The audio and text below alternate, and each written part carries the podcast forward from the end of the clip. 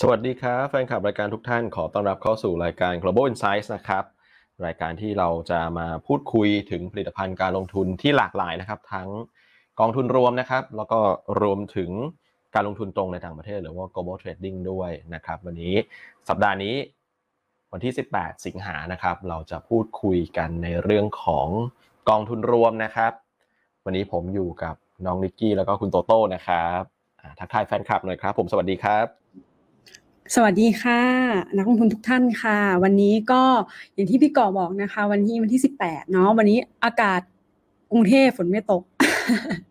ยังไงก็ยังไงก็รักษาสุขภาพกันเยอะ ๆ ด้วยนะคะครับผม ครับผม สวัสดีท่านผู้ฟังทุกท่านนะครับ สวัสดีพี่ก่อสวัสดีน้องนิกกี้นะครับ สวัสดีครับ ครับผมนะฮะอะวันนี้เราก็เรื่อง เรื่องหลักของเรานะครับ ก็คุยกันในเรื่องของกองทุนโครงสร้างพื้นฐานนะครับเราบอกว่าเป็นเป็นกองทุนรวมที่ไปลงทุนในหุ้นที่เกี่ยวข้องกับโครงสร้างโครงสร้างพื้นฐานแล้วกันเดี๋ยวพอพูดถึงคำว่ากองทุนโครงสร้างพื้นฐานเดี๋ยว หลายคนจะนึกถึง infrastructure fund ที่ที่อยู่ในตลาดบ้านเรานะครับอันนี้เราพูดถึงกองทุนที่ไปลงทุนในในต่างประเทศนะครับแล้วก็เดี๋ยวช่วงท้ายเนี่ยเดี๋ยวมีแถมให้ด้วยเรื่องของกองทุน มันนี่มาเก็ตนะครับหรือว่ากองทุนตลาดเงินแล้วก็ถ้าเกิดยังเหลือเวลา เดี๋ยวก็จะมาพูดคุยหรือว่าร่วมแชร์ หรือว่ามาตอบคาถามกันนะครับในเรื่องของกองทุนต่างๆนะครับก็แฟนคลับรายการนะครับทั้งทาง Facebook แล้วก็ทาง YouTube นะครับถ้ามีคำถามพิมพ์เข้ามาได้เลยนะครับ เดี๋ยวเรามาร่วมพูดคุยกันนะครับอะเอาเรื่องหลักของเราก่อนครับนิกกี้ค่ะ ได้เลยค่ะพี่กอกค่ะ ถ้าหากว่าใครเป็นแฟนรายการ global insight ของเรา จะต้องจำได้แน่นอนนะคะ ว่าเรื่องนี้ไม่ใช่เรื่องใหม่ที่เราเคยเอามาพูด แต่คือในเรื่องของกองทุนโครงสร้างพื้นฐานเนี่ย เราเคยพูดพูดไปเมื่อประมาณสักเมษา มีนาเมษาที่ผ่านมา เมื่อสมัยตอนคุณไบเดนเขาเสนอแผนใหม่ๆ ตอนนั้นเป็น 2.2 ล้านล้านเหรียญอ่า แต่ว่ามาวันนี้ค่ะ ตามพาดหัวข่าวต่างๆ จะเห็น เลยว่าเป็นแพ็กเกจของสหรัฐอเมริกานะคะแผนลงทุนโครงสร้างพื้นฐานวงเงินกว่าประมาณสัก 1 ล้านล้านมาจะอยู่คาบเกี่ยวประมาณ 1 ล้านล้านถึง 1.2 ล้านล้านเหรียญนะคะ ก็อย่างที่เราเห็นเลยว่ามันจะมีคือมันจะถูกแบ่งออกเป็น 2 ส่วนนะคะ ส่วนแรกเนี่ยก็คือจะเป็นงบวงเงินเหมือนเป็นวงเงินประจำปีอ่างบงบประจำปีของเขาอยู่แล้ว กับตัวเหมือนเป็นตัวท็อปอัพขึ้นมาอีกกับ อีกอยู่ห้าแสนห้าหมื่นล้านเหรียญนะคะ อันนี้เป็น new spending เป็นตัว top up ขึ้นมาเนาะซึ่งตัวห้าแสนห้าหมื่นล้านเหรียญตรงนี้นะคะ สวของอเมริกาเนี่ยเขาเพิ่งอนุมัติไปเมื่อสัปดาห์ที่ผ่านมานี่เองนะคะะถ้าเกิดเราไปดูไส้ในการอันนี้กี้ทำเป็นพายชาร์ตให้เห็นกันชัดเจนเลยค่ะว่าสัดส่วนใหญ่พอชั่นใหญ่นะคะจะไปตกอยู่ที่ในเรื่องของระบบขนส่งสาธารณะอ่าอยู่ที่ประมาณสัก2จุด 69 แสนล้านเหรียญสหรัฐนะคะถ้าแบ่งเป็นแบบย่อยลงไปอีกนะคะเราจะเห็นได้ว่า 1.1 แสนล้านเนี่ยเขาเอาไปปรับปรุงโครงสร้างพื้นฐานแบบถนนสะพานนะคะแล้วก็รวมถึงการปรับปรุงด้านความปลอดภัยต่างๆด้วยนะคะ 6.6 หมื่นล้านอะจะถูกปรับปรุงทางด้านรถไฟ ลงทุนรถไฟความเร็วสูงนะคะ3.9 หมื่นล้าน จะเป็นการปรับปรุงเกี่ยวกับขนส่งให้ทันสมัยมากขึ้นค่ะ ปรับเปลี่ยนพวกยานพาหนะต่างๆนะคะและอีก 2.5 หมื่นล้านเนี่ยเขาจะเป็นการปรับปรุงโครงสร้างพื้นฐานเกี่ยวกับสนามบินต่างๆ ค่ะอ่านอกจากนี้ยังมีในเรื่องของอ่า ปรับปรุงในเรื่องของระบบบอร์ดแบนด์ด้วย วงเงิน 6.5 หมื่นล้านเหรียญนนะคะ แล้วก็ระบบพลังงานอยู่ที่ 6.5 หมื่นล้านเหรียญเช่นเดียวกันค่ะ แล้วก็ระบบบำบัดน้ำนะคะ วงเงินกว่า 5.5 หมื่นล้านเหรียญ นอกจากนี้ อีกอีกวงเงินหนึ่งที่จะไม่พูดไม่ได้นะคะ ก็เป็นวงเงินที่เกี่ยวกับพวกเขาเรียกว่า ยานพาหนะ เป็นยานไฟฟ้า อ่า เป็นพาหะไฟฟ้าพาหนะไฟฟ้า หรือว่าโครงสร้างพื้นฐานที่เกี่ยวข้อง อืมวงเงินตรงนี้นะคะ ก็อ่าถ้าแบ่งแบ่งย่อยๆลงไปก็จะเป็น 7.5 พันล้านนะคะ เป็นเกี่ยวกับพวกแบบชาร์จิ่งสเตชันต่างๆ อะไรเงี้ยค่ะ มีให้ครอบคลุมมากขึ้นอะไรเงี้ย อีกห้าพันล้านเหรียญเขาจะเปลี่ยนเป็นรถโรงเรียนที่เป็นแบบ zero emission อ่า อีก 2.5 ล้านก็จะเป็นพวกเรือเฟอร์รี่ต่างๆ คือเขาพยายามปรับเปลี่ยนประเทศของเขาให้ให้สอดคล้องกับนโยบายของคุณไบเดนที่บอกไว้ตั้งแต่แรกแล้ว เป็นเหมือนลดมลภาวะ คือตอนครับนี้เขาพยายามทำอะไรให้มันชัดเจนยิ่งขึ้นเนาะพี่เกาะค่ะประมาณอืนี้มคือใครจะสร้างปั๊มน้ำมันใหม่เนอะนิกกี้ตอนนี้ก็ต้องคิดแล้วนะคือถ้าเกิดสร้างปั๊มน้ำมันเนี่ย อาจจะต้องไปทางสถานีชาร์จ EV น่าจะใช่รองรับอนาคตน่าได้จะมากกว่า ใช่น่าจะรุ่งกว่าอะไรอย่างนี้นะคะครับอืมอะอะเอ่อด้วยความที่เอ่อนโยบายอันเนี้ย มันเป็นเขาเรียกว่ามันเป็นมันเป็นนโยบายที่ สอดคล้องกันกับเรื่องของรถยนต์ EV อะนิกกี้พูดอย่างนี้ละกันนะคะ มันก็มีประเด็นข่าวก่อว่าคุณไบเดนเนี่ยเขาพยายามที่จะผลักดันนะคะในเรื่องของอยอดขายรถยนต์ไฟฟ้า หรือรถยนต์ EV เนี่ยให้เพิ่มเพิ่มขึ้นเป็นครึ่งหนึ่งของยอดขายรถยนต์ทั้งประเทศเลยนะคะ ภายในปี 2573 หรือว่า 2030 นั่นเองค่ะเขาก็มีการออกกฎระเบียบมาตรฐานพวกเชื้อเพลิงฉบับใหม่ออกมาด้วยนะคะ คือเอเรียกได้ว่าเตรียมความพร้อมแบบอย่างเต็มที่เลย ในเรื่องของรถยนต์ไฟฟ้าตรงนี้ ครับ จริงถือว่าเยอะนะ เพราะว่าสหรัฐเองก็เป็นประเทศ ผู้ใช้รถยนต์อันดับต้นๆของโลกอยู่แล้วล่ะถ้าเกิดเขาเปลี่ยนครึ่งหนึ่งเนี่ยถือว่าเยอะมาก ใช่ค่ะอ่าครับคือนิกกี้คือด้วยความว่าอ่าวันนี้เนี่ยเราอย่างที่พี่ก่อแจ้งไปตั้งแต่แรก เรามาสองธีมชัดเจน ก็คือธีมธีมใหญ่สุดก็คือธีมเกี่ยวกับพวกโครงสร้างพื้นฐาน ซึ่งรถยนต์ EV ก็คือเป็นสับอ่า เขาเรียก subsection ที่อยู่ในนั้นนะคะครับทีนี้เนี่ยนิกกี้นิกกี้อยากจะบอกว่าในเรื่องของโครงสร้างพื้นฐานเนี่ยมันไม่ใช่แค่สหรัฐอเมริกา เจ้าเดียวเท่านั้นที่เขาพยายามที่จะผลักดันเอ่อไม่ไม่แน่ใจว่านักลงทุนจำได้หรือเปล่าว่าอย่าง G7 ที่ผ่านมา Build Back Better World อ่าเขาก็พยายามที่ครับผลักดันเหมือน40 ล้านล้านเหรียญพยายามที่จะผลักดันพวกทำโครงสร้างพื้นฐานครอบคลุมเอ่อประเทศที่พัฒนาแล้วนะคะ รวมถึงจีนเองก็มีเอ่อ One Belt One Road เหมือนกัน คือเห็นได้ว่า ทั่วโลกตอนนี้คือพยายามผลักดันเกี่ยวกับเรื่องโครงสร้างพื้นฐาน แล้วก็รถยนต์ EV อย่างชัดเจนมาก ๆ อืมครับ อีกประเด็นหนึ่งค่ะ ครับอ่าค่ะ เชิญค่ะพี่ก่อค่ะ ครับ คือถึงแม้วงวงวงเงินรวมอาจจะไม่ได้เท่ากับเอ่อแผนตอนแรกที่เขาเผยไว้ใช่ไหมนิกกี้ตอนนั้นคือแบบไปถึงแบบสองล้านล้านสามล้านล้าน คือถึงแม้จะออกมาเอ่อแผนต้องบอกว่าเป็นเป็นส่วนแรกแล้วกันที่ออกมาหนึ่งล้านล้านเนี่ย แต่ก็ค่ะเยอะอยู่ดีนะหนึ่งล้านล้านนี่ก็เยอะใช่มากอยู่ดี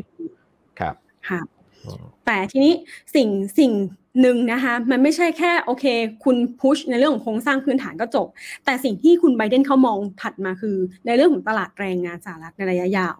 อ่าอันนี้น่าสนใจค่ะพี่ก่อครับอืมมาทำให้คนในสหรัฐอเมริกามีงานทำมากขึ้นค่ะครับ ใช่ผมตรงนี้ก็จะเป็นแรงหนุนแรงผลักดันให้กับอ่าการว่างงานของเขาที่จะเหมือนกับปรับตัวลงนะคะแล้วก็กลับมาเขาคาดหวังว่าจะกลับมาสู่ภาวะปกติอ่าก่อนพวกก่อนก่อนการแพร่ระบาดของโควิด -19 ได้อะค่ะ ครับ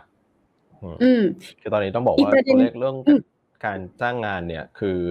เอ่อเพิ่มขึ้นเยอะนะครับไปดูพวกนอนฟาร์มเนี่ยหรือว่าเอ่อเรื่องของ ADP นะครับค่ะคือตัวเลขเพิ่มขึ้นเยอะแต่ว่า คือเนื่องจากตอนโควิดเนี่ยลงไปเยอะมาก ตอนนี้ถึงแม้ค่ะจะเพิ่มขึ้นเยอะเนี่ย แต่ก็ยังไม่ได้ยังไม่ได้กลับเข้าสู่ภาวะปกตินะครับ ใช่ใช่ค่ะอืมอ่าอะอีกครับมุมมองหนึ่งค่ะพี่ก่อทำไมเราถึงแนะนำตัวของโครงเราเราถึงมองว่าตัวของโครงสร้างพื้นฐานเนี่ยเอ่อเป็นเขาเรียกเป็นเหมือนเป็นเหมือนดีเฟนซีฟค่ะพี่ก่อครับ ก็ช่วงนี้อืมเองกระแสในเรื่องของการปรับนโยบายการเงินให้ตึงตัวมากขึ้นนะครับของค่ะทางเฟดนะครับก็ถือว่าค่อนข้างชัดแล้วล่ะ เพราะว่าประธานเฟดหลาย ๆ สาขาออกมาพูดตรงกันนะครับว่าเขาก็คาดหวังว่า QE tapering เนี่ยหรือการลดวงเงิน QE เนี่ยน่าจะเกิดขึ้นนะครับ ช่วงเวลาอาจจะต่างกันบ้าง บางคนอาจจะบอกว่าเร็วหน่อยนะครับ บางคนอาจจะบอกว่าเป็นช่วงของปลายปี แต่ดูแล้วทุกคนต้องบอกว่าทุกคนที่ออกมาพูดในช่วงนี้แล้วกันประมาณสัก3 4ท่านเนี่ยมองตรงกันหมดว่ายังไง QE tapering ก็เกิดอยู่แล้ว นั่นจะนำไปอืมสู่ในเรื่องของการโยกย้ายกระแสเงินทุนนะครับ ซึ่งเราเคยพูดไปแล้วล่ะในช่วงของเอ่อทางทำบทวิเคราะห์ quarterly ที่เป็น asset location ของเรานะครับว่าค่ะสินทรัพย์เสี่ยงจะมีความผันผวนเมื่อเอ่อเฟดเองผ่อนคันเร่งในเรื่องของสภาพคล่อง ซึ่ง อีเวนต์สำคัญสำคัญที่ต้องตามดูจากนี้ก็คือเอ่อคืนนี้ก็มีเรื่องของการเปิดเผยตัวเฟดมินิทนะครับหรือว่าอืมเอ่อรายงานการประชุมเมื่อเดือนกรกฎาแล้วก็เดี๋ยวช่วงปลายเดือน 26-28 จะมีเอ่องานประชุมประจำปีที่แจ็คสันโฮลนะครับซึ่งค่ะคุณพาวเวลไปพูดอยู่แล้วครับ อืมค่ะพี่ก่อก็นะฮะเอ่อดัอะงนั้นเนี่ยเอ่อ โครงสร้างพื้นฐานก็น่าสนใจเนาะทั้งในแง่ของธีมเกี่ยวกับคุณไบเดนนะคะแล้วก็ทั่วโลกเลยที่กระตุ้นในเรื่องของโครงสร้างพื้นฐาน รวมไปถึงหากเฟดทำ tapering เนี่ยตัวโครงสร้างพื้นฐานก็ถือว่าเป็นกลุ่ม defensive ที่น่าสนใจใช่ไหมคะพี่ใช่ครับก็ในแง่ของผลประกอบการของกลุ่มโครงสร้างพื้นฐานเนี่ยก็ค่อนข้างจะมีเสถียรภาพมีความสม่ำเสมออยู่แล้วนะครับแล้วก็เรามองว่าถ้าเกิดว่ามีการทำ tapering เนี่ยตัว ยิวในระยะสั้นเนี่ยน่าจะขึ้นเร็วกว่ายิวในระยะยาว เพราะว่ายิวในระยะยาวเนี่ยผูกกับภาคเศรษฐกิจที่แท้จริงนะครับมีส่วนเกี่ยวข้องมากกว่า เพราะฉะนั้นแล้วเนี่ยเราโครงกลุ่มโครงสร้างพื้นฐานเนี่ยก็ส่วนใหญ่ก็จะไปเชื่อมโยงกับยิวในระยะยาวมากกว่าเพราะโปรเจกต์เขาเป็นโปรเจกต์ที่ลงทุนในระยะยาว แล้วพวกต้นทุนทางการเงินของเขาก็ผูกติดอยู่กับยิวระยะยาวเพราะฉะนั้นถ้าเกิดยิวระยะยาวขึ้นช้ากว่ายิวระยะสั้นเนี่ยเขาก็ดูจะถ้าเกิดเทียบกับกลุ่มอื่นๆเนี่ยดูแล้วผลกระทบน่าจะน้อยกว่าครับอื ค่ะ ใช่ค่ะอ่าครับผมอะเดี๋ยวขอแวะทักทายพี่ดารานิดนึง พี่ดาราสวัสดีค่ะ สวัสดีนะครับอะโอเคอะเข้ามาในส่วนของกองทุนใช่ไหมครับ วันนี้เรามีมาแนะนำสองกอง ครับผมครับครับจริง ๆ แล้วผมผมขอแทรกอีกนิดเดียวนะครับ คือการลงทุนในโครงโครงสร้างพื้นฐานเนี่ยครับ คือนอกจากจะได้ปัจจัยสนับสนุนจากนโยบายมามาตรการกระตุ้นของทางไบเดนอย่างที่น้องนิกกี้ได้พูดไปแล้วเนี่ยนะครับคือกองทุนโครงสร้างพื้นฐานเองเนี่ยมันมักจะมีค่าสหสัมพันธ์ หรือว่าค่า correlation กับสินทรัพย์ในกับสินทรัพย์ในคลาสอื่นๆ อย่างหุ้นตราสารหนี้หรือว่าตัวของ REIT เองเนี่ยต่ำนะครับต่ำประมาณไหน โดยค่าเฉลี่ยที่ผ่านมาเนี่ยมันจะอยู่ประมาณสัก 0.3 ถึง 0.5 นะครับเพราะฉะนั้นการที่เราใส่ตัวอสังหา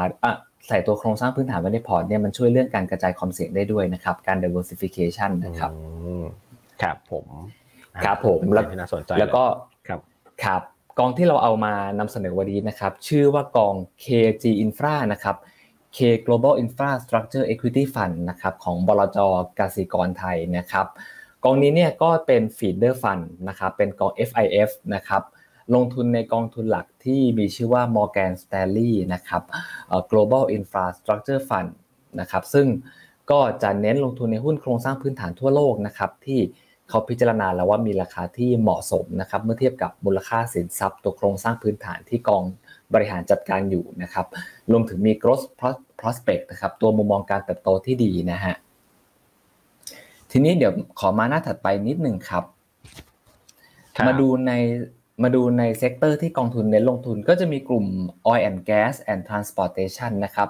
พวกขนส่งแล้วก็เก็บรักษาน้ำมันแล้วก็ก๊าซธรรมชาติเนี่ยเยอะที่สุดนะครับ ถัดลงมาก็จะเป็นกลุ่มของสื่อสารนะครับ ถัดลงมาก็จะเป็น toll road ก็คือตัวทางด่วนนั่นเองนะครับผมสาม sector นี้รวมกันก็น่าจะประมาณสักหกสิบถึงเจ็ดสิบเปอร์เซ็นต์แล้วฮะอืมครับ ครับผม ขอหน้าถัดไปเลยครับ อ่า ทีนี้เรามาดู top 5 กันนะครับ ตัว American Tower เนี่ยก็จะเป็นตัวโครงสร้างพื้นฐานพวกเสาโทรคมนาคมนะครับในสหรัฐก็มีเสาทั้งหมดเนี่ยประมาณสัก 40,000 กว่าเสาในสหรัฐนะครับแล้วก็มีเสาในเอเชียเนี่ยประมาณสัก 75,000 เสา ก็เรียกได้ว่ารายได้ของ American Tower เนี่ยไม่ได้กระจุกแค่ในสหรัฐนะฮะถึงแม้ว่าชื่อจะเป็นอเมริกันแต่ว่ารายได้เขาเนี่ยมาจากทั่วโลกนะครับ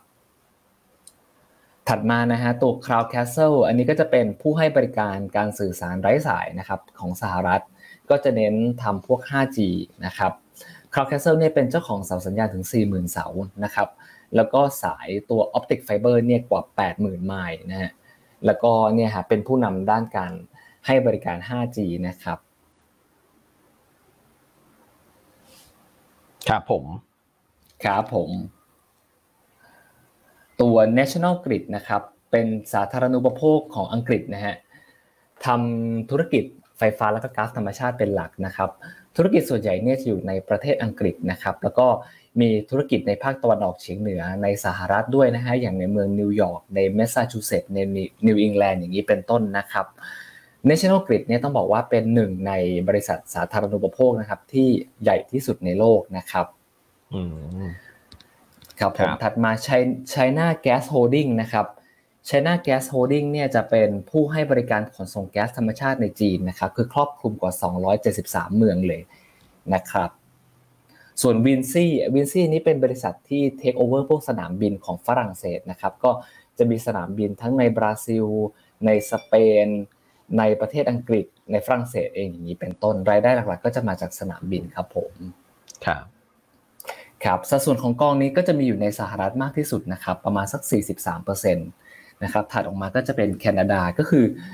ถ้าเราดูสัดส่วนของเขาส่วนใหญ่จะอยู่ในอเมริกาเหนือนะครับประมาณครึ่งหนึ่งนะฮะอืมถัดมาก็จะเป็นจีนนะครับเป็นอังกฤษแล้วก็เป็นฝรั่งเศสครับครับผมผลตอบแทนนี้ก็ค่อนข้างดีนะครับ คือกองนี้เนี่ยกองทุนหลักเนี่ยต้องบอกว่าชนะดัชนีชี้วัดได้อย่างต่อเนื่องนะครับ แล้วก็กองทุนหลักเนี่ยได้ Morning Star 5 ดาวด้วยนะครับ อืมครับครับผมอ่าเดี๋ยวต่อที่กองทีมถัดไปเลยครับ ครับ อ่าทีมถัดทีมถัดมาที่เมื่อกี้น้องนิกกี้ได้พูดถึงนะฮะก็คือทีมของรถยนต์ไฟฟ้านะครับ ซึ่งก็เรียกได้ว่ามันก็เป็นสับเซตที่อยู่ในโครงสร้างพื้นฐานเหมือนกัน เป็นในแง่ของพลังงานทางเลือกพลังงานสะอาดนะครับ กองทุนที่ลงเกี่ยวกับรถยนต์ไฟฟ้าเนี่ยเราแนะนำกองทุน UEV นะครับของบลจ UOB นะฮะครับกองนี้จะเป็น Fund of Fund นะครับเป็น Fund of Fund หมายความว่าลงทุนในกองทุนหลักมากกว่าหนึ่งกองนะครับกองแรกก็คือตัว Robeco นะครับ Smart Mobility Equity นะครับจะลงทุนในสัดส่วนประมาณสัก 70%นะครับซึ่งตัวตัว Robeco เนี่ยจะเน้นลงทุนในหุ้นของบริษัทที่ได้ประโยชน์จากแนวโน้มการใช้รถยนต์ไฟฟ้าที่มากขึ้นนะครับยกตัวอย่างเช่นกลุ่ม Semiconductor เป็นต้นนะฮะกลุ่ม Electrical Equipment กลุ่ม Electronic Equipment เป็นต้นอะพี่กอดทิ้งไว้หน้านี้เลยครับครับ ครับผมก็ตัว top holding เขานะครับ ยกตัวอย่างเช่น Maxim Integrated เนี่ยก็จะเป็นบริษัทผลิตชิป IC ในสหรัฐนะครับ Samsung SDI นะฮะอันนี้ก็จะผลิตแบตลิเธียมนะครับ พลังงานหมุนเวียนของเกาหลี a b e r m a l นะครับ อันนี้เป็นโรงงานเคมีของสหรัฐนะครับ เน้นผลิตพวกลิเธียมแล้วก็โบรไมด์ ตัว Aptiv นะครับเป็นบริษัทผลิตชิ้นส่วนยานยนต์ของของไอร์แลนด์นะครับผมอันนี้ก็เป็นตัวอย่างของบริษัทที่อยู่ใน top top holding เขานะครับทีนี้อีกกองทุนหนึ่งนะครับที่นอกจากตัวของ Robeco แล้วเนี่ยกองทุนจะลงทุนใน ETF ตัวหนึ่งที่มีชื่อว่า Global X Lithium and Battery Tech ETF นะครับ อันนี้จะลงทุนในสัดส่วนราวๆสัก 30%นะครับ ซึ่งกองทุน ETF ตัวนี้เนี่ย จะเน้นลงทุนในบริษัทที่เกี่ยวข้องกับการผลิตแบตเตอรี่ลิเธียมนะครับทั้งต้นน้ำจนถึงปลายน้ำเลยนะฮะยกตัวอย่างเช่น การทำเหมืองลิเธียมนะครับกระบวนการทำให้บริสุทธิ์หรือว่าการ purify ตัวลิเธียมนะฮะกระบวนการผลิตและจำหน่ายแบตเตอรี่อย่างนี้เป็นต้นนะครับ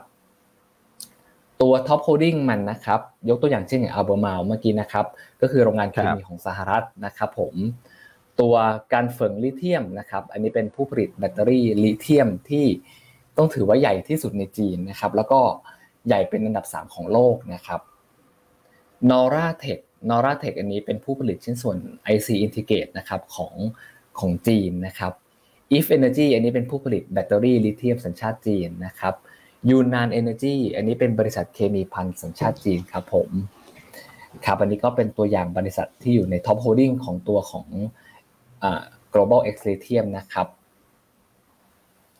ตัว performance ของ UEV ก็ค่อนข้างโดดเด่นนะครับ ตั้งแต่จัดตั้งกองเนี่ยบวกไปแล้วถึง 16%น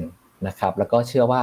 อัพไซด์เนี่ยน่าก็น่าจะยังมีอยู่นะครับ จากเทรนด์แนวโน้มของการใช้รถยนต์ไฟฟ้าที่มันมีเพิ่มมากขึ้นในปัจจุบันนะครับ ครับผมก็ครับสรุปสัปดาห์นี้ก็แนะนำสองกองนะครับ KG Infra นะครับของทางบลจกสิกรไทย นะครับแล้วก็อีกกองหนึ่งก็คือ UEV UEV นะครับใช่ใช่ครับ ของของทาง UOB ครับผขมอง UOB บลจ UOB นะครับ ใช่ครับ โอเคอะโต้ครับ ช่วงนี้มีข่าวครับในเรื่อผมงของการปรับเกณฑ์ในเรื่องของการคุ้มครองเงินฝากนะครับ ใช่ไหมลงมาเหลือใช่หนึ่งล้านบาทใช่ครับนะครับอืมจากเดิมเป็น 5 ล้านบาท ซึ่งจริง ๆ แล้วเกณฑ์เนี้ยเขามีการประกาศมา เป็นระยะระยะแล้วนะครับ ถ้าผมจำไม่ผิดเนี่ยครับตั้งแต่ประมาณช่วงปลายปี 58 59ละเขาก็มีครับการประกาศรอบแรกเป็นเป็น first warning มาเรื่อยๆนะครับแล้วก็เลื่อนเลื่อนเลื่อนมาเรื่อยๆ จนบังคับใช้จริงเมื่อเดือนสิงหาคมที่ผ่านมานะครับอ่าก็จะลดครับวงเงินการคุ้มครองลงจาก 5 ล้านเหลือ 1 ล้านบาทครับนะครับ ก็ทีนี้ทางเลือกเราทำยังไงดีครับพี่กอบครับผมก็ คือเอ่อหลายท่านอาจจะมีเงินเงินฝากอยู่เยอะนะครับ ก็เอ่อพอมีตรงนี้เองเนี่ยก็อาจจะเริ่มคิดหาทางเลือกว่า เอ๊ะครับอย่างนี้อาจจะเอ่อไปหาทางเลือกในลักษณะของกองทุนนะครับที่ครับมีความเสี่ยงน้อยหน่อยนะครับ คือเอ่อคงจะไม่ไม่ได้มีอะไรที่เหมือนเงินฝาก เพราะว่าเงินฝากเนี่ยยังมีความคุ้มครองอยู่หนึ่งหนึ่งล้านใช่ไหมฮะต่อ ต่อคนต่อใช่สถาบันการใช่เงิครับนนะครับคือใช่ครับกองทุนต้องต้องเรียนให้ทราบก่อนกองทุนไม่ได้มีการที่แบบว่ามาเอ่อแบบว่าจะแบบคือคุ้มครองพูดง่ายๆหรืออ่าคุ้มครองหรือว่าอะไรเงี้ยคือกองทุนหรือมีว่าโอกาสการันตีขยทุผลได้ตอบแทนใช่อ่าใช่ครับครับผมแต่ว่าเอ่อกองประเภท Money Market Fund เนี่ยหรือว่ากองทุนตลาดเงินเนี่ยก็เอ่อต้องบอกว่าความเสี่ยงจะค่อนข้างน้อยแหละนะครับแล้วก็ใช่เอ่อคในรับเรื่องของเอ่อสภาพคล่องเองเนี่ยก็ ดูจะสูงหน่อย ใช่ไหมครับโตโตใช่ครับก็คือครับขายได้เงินทีบวกหนึ่งนะครับแล้วก็อืมตัวสินทรัพย์ตัวไส้ในของกองนี้ก็มักจะเป็นตัวเงินฝาก เป็นครับอ่าหุ้นกู้ที่ระยะสั้นมาก ๆ ไม่เกิน 3 เดือนนะครับคือดูเรชั่นครับหรือว่าอายุตราสารเฉลี่ยของของกองทุนเนี่ยจะไม่เกิน 3 เดือนอยู่แล้วหรือว่า 90 วันนะครับครับก็ถือว่าสภาพคล่องเนี่ยสูงมากนะครับครับ แล้วก็ผลตอบแทนเนี่ยก็เรียกได้ว่าไม่แพ้เงินฝากนะครับ ครับมันก็เป็นเรียกได้ว่ากองทุนมันนี่มาเก็ตฟันเนี่ยเป็นอีกทางเลือกหนึ่งเลยสำหรับนักลงทุนที่อะในในๆเขาคุ้มครองเงินฝากแค่ 1 ล้านบาทละฉะนั้นในส่วนที่เกิน 1 ล้านบาทเนี่ยแทนที่เราจะต้องไปหาแบงก์อื่นไล่กระจายอ่าแบงก์ละล้านแบงก์ละล้านเนี่ยแล้วก็อาจจะเอาเงินมาซื้อเป็นมันนี่มาเก็ตไว้ครับก็ได้นะครับ ก็เป็นทางเลือกที่ดีครับผมอืมนะครับ ซึ่งวันนี้เนี่ยกองทุนมันนี่มาเก็ตที่เราหยิบยกมานะครับเป็นตัวอย่างให้ครับ นักลงทุนได้พิจารณาพิจารณาลงทุนก็คือครับ T Cash นะครับ T Thailand อ่าขีดแล้วก็ Cash อันนี้ครับของธนชาตินะครับครับ จุดเด่นของกองทุนนี้เนี่ยคือหนึ่งไซส์กองค่อนข้างใหญ่นะครับไซส์กองเนี่ยมากกว่าหมื่นล้านนะครับ ปัจจุบันนี้อยู่ที่หมื่นประมาณหมื่นสี่พันล้านนะครับครับซึ่งไซส์กองที่ใหญ่มันดียังไง มันดีในแง่ของสภาพคล่อง แล้วก็ถ้าเกิดอ่านักลงทุนที่มีเงินเงินฝากค่อนข้างเยอะ สมมติว่าหลักสิบล้านหลักร้อยล้านเนี่ย บางทีถ้าครับเอาไปซื้อในกองทุนที่ไม่ใหญ่มาก อาจจะหลักร้อยล้านเนี่ยมันจะติดเกณฑ์หนึ่งในสามของทางกลตได้นะครับอืมแต่ว่าถ้าครับกองที่ใหญ่ระดับหมื่นล้านเนี่ยก็สบายใจในเรื่องของเกณฑ์ตรงนี้ได้นะครับ แล้วก็มั่นใจได้ว่าสินทรัพย์ที่อยู่ในพอร์ตเนี่ยมีสภาพคล่องเพียงพอนะครับครับ มีไซส์กองที่ใหญ่นี่คือข้อที่หนึ่งนะครับข้อที่สองก็คือยิวผลตอบแทนค่อนข้างดีนะฮะสามปีครับสามปีล่าสุดเนี่ยผลตอบแทนเขาอยู่ประมาณสัก 0.9%ต่อปี นะครับก็ถือว่าก็ยังชนะเงินฝากอยู่นะครับเพราะเงินฝากเนี่ยเท่าที่ผมเช็คล่าสุดประมาณสักจุดห้าเปอร์เซ็นต่อปีประมาณนี้เท่านั้นครับเองครับนะครับอันนี้ได้ประมาณจุดเก้าเปอร์เซ็นหลังหักค่าธรรมเนียมทุกอย่างแล้วนะครับครับเฉลี่ยสามปีย้อนหลัง แล้วถ้าดูห้าปีย้อนหลังเนี่ยกองนี้เนี่ยได้ถึงประมาณสักหนึ่งเปอร์เซ็นต์ครับหนึ่งเปอร์เซ็นต่อปีก็ถือว่าน่าสนใจนะครับ แล้วก็ครับกองทุนนี้เนี่ย สามารถติดลบรายวันได้ แต่ว่าที่ผ่านมาเนี่ยยังไม่มีติดลบรายวันนะครับมก็ถือว่าทำผลผลงานได้ค่อนข้างดีนะครับครับครับนะฮะผมชื่อกองว่า T Cash นะครับ T ครั Thailand บแล้วก็ C A H H ครับ T ผม Cash ของใช่บจใช่ครับผมธนาชาติเนาะของบลจธนชาติใช่ครับครับผมอ่าแต่ว่าเอ๊ะจริงๆก็กองจริง ๆ อ่าครับ กองนี้ครับนี่พี่เป็นกองไฮไลท์ที่อยู่ใน asset allocation ของเราด้วยใช่ไหมคะพี่โตโต้ใช่ถูกต้องครับ ถูกต้องครับผม อยู่ในส่วนอยู่ในส่วนของเสี่ยงต่ำนะครับ เราเอาไว้ในการอ่าลดความผันผวนของพอร์ตด้วยครับ ครับผมนะฮะเอ่อแต่ว่าจริง ๆแล้วก็เราก็ขายของหลายเจ้าอันนี้ก็ก็พูดเป็นเป็นทางเลือกให้กับนักลงทุนด้วยเป็นทางเลือกหมืนนใช่นะครับ ใช่ใช่ครับครับ เพราะว่าจริง ๆ ก็มันนี่มาเก็ต ฟันเนี่ยก็หลาย ๆบลจก็ขายอยู่นะครับ ถ้าใช่ใช่ครับเอ่อท่านอาจจะเอ่อถ้าชอบกองอื่น ๆ ของทางบลจอื่น จริง ๆ เราก็มีขายด้วยเหมือนกันใช่ไหมครับ ถูกต้องครับเราเป็นตัวแทนตอนนี้ 15บลจนะครับ ก็ครอบคลุมครับกองประมาณสัก 95%ในตลาดแล้วครับ ถ้าเกิดนักลงทุนคุ้นชื่อกองอื่น ผมยกตัวอย่างเช่นอาจจะเป็น TCMF ของ UOB เราก็มีขายนะครับ K Money ของกสิกรเราก็มีขายนะครับครับผลตอบแทนก็อาจจะแตกต่างกันไปในแต่ละช่วงเวลาเท่านั้นเองครับ ครับผมนะครับครับอ่าโอเค น่าจะประมาณนี้เดี๋ยวขอสลับมาตอบคำถามนิดนึงนะครับเอ่อพี่หครันุ่บมผมถามใน YouTube นะครับอยากพูดถึงตัวเอ่อ Away นะครับที่เป็น ETF นะครับที่เราเคยแนะนำไปในรายการเนี่ยขอดูราคานิดนึงว่าเป็นยังไงบ้างนะครับ โอ้ ปรับตัวลงมา ลงมาค่อนข้างแรงเหมือนกันนะครับ จริงๆก็คือถ้ามองภาพระยะยาวถือว่ายังน่าสนใจอยู่นะครับ เพราะว่าก็เป็นหุ้นที่เป็น Travel Tech นะครับ ก็เกี่ยวข้องกับในเรื่องของเป็น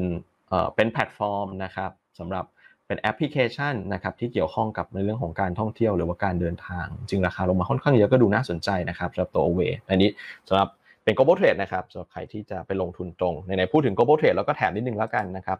ถ้าเชื่อมโยงกับธีมในเรื่องของอ่อ infrastructure ที่เราคุยกันวันนี้ก็จะมี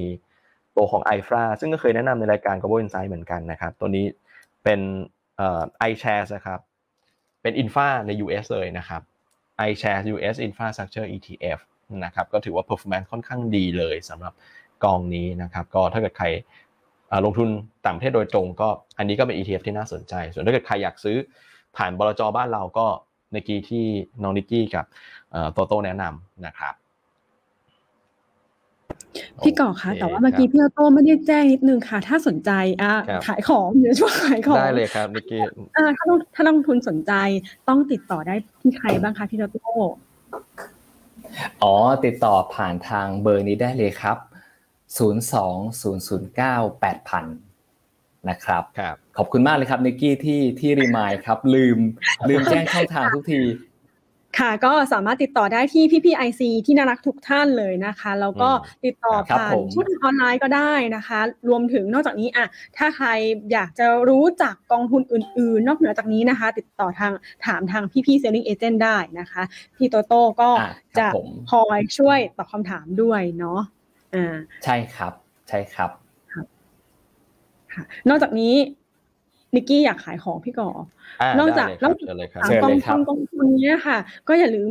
กดไลค์แล้วก็กดแชร์ให้กับรายการอืมให้กับเราด้วยขอบคุณเป็นครับกำลังใจให้กับเราด้วยครับผมใช่ครับค่ะเพราะว่าเราทั้งสามคนเนี่ยค่ะ พยายามหากอง นอกจากหาธีมอะแน่นอนนิกกี้กับพี่ก่อนเนี่ยก็จะดูในเรื่องของกลยุทธ์เนาะเราจะหาธีมที่ครับเอ๊ะตอนนี้เนี่ยเหมาะกับเอ่อกองทุนไหนควรที่จะลงทุนควรที่จะแนะนำอะไรดีใช่ไหมคะ เราก็ยังเฟ้นหาทั้งสามท่านเนี่ยค่ะช่วยกันเฟ้นหากองทุนที่เอ่อเขาเรียกว่าดีไม่ไม่ไม่ได้ว่าดีใช่ครับเพราะแต่หลายกองทุนเนี่ยมีดีในของตัวเองอยู่แล้วเนาะดีอืมครับครับผม ให้กับนำมาเสนอให้กับนักลงทุนได้อ่าได้ได้ได้รับครับทราบกันอืม ครับครับผมนะค่ะฮะก็เราก็ดูจากในเรื่องของปัจจัยต่างๆแล้วดูเรื่องของเอ่อสภาวะการลงทุนนะครับปัจจัยบวกลบในช่วงเวลานั้นนะครับคือเอ่อแต่ละกองเนี่ยก็จะมีก็จะมีช่วงเวลาของเขาแหละนะครับอย่างช่วงนี้ตีมเป็นเรื่องของ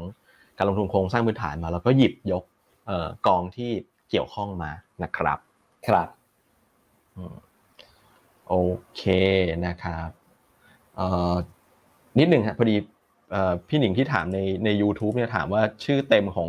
ETF ตัว away ชื่ออะไรชื่อ ETF MG Travel Tech ETF นะครับ โอเคนะฮะขออภัยด้วยฮะชื่อชื่อชื่อ ETF MG Travel Tech ETF นะครับโอเคอะอ่าน่าจะหมดเวลาพอดีนะครับทั้งนั้น วันนี้เราทั้ง 3 คนคงจะต้องลาไปก่อนนะครับ ขอบคุณน้องนิกกี้ขอบคุณ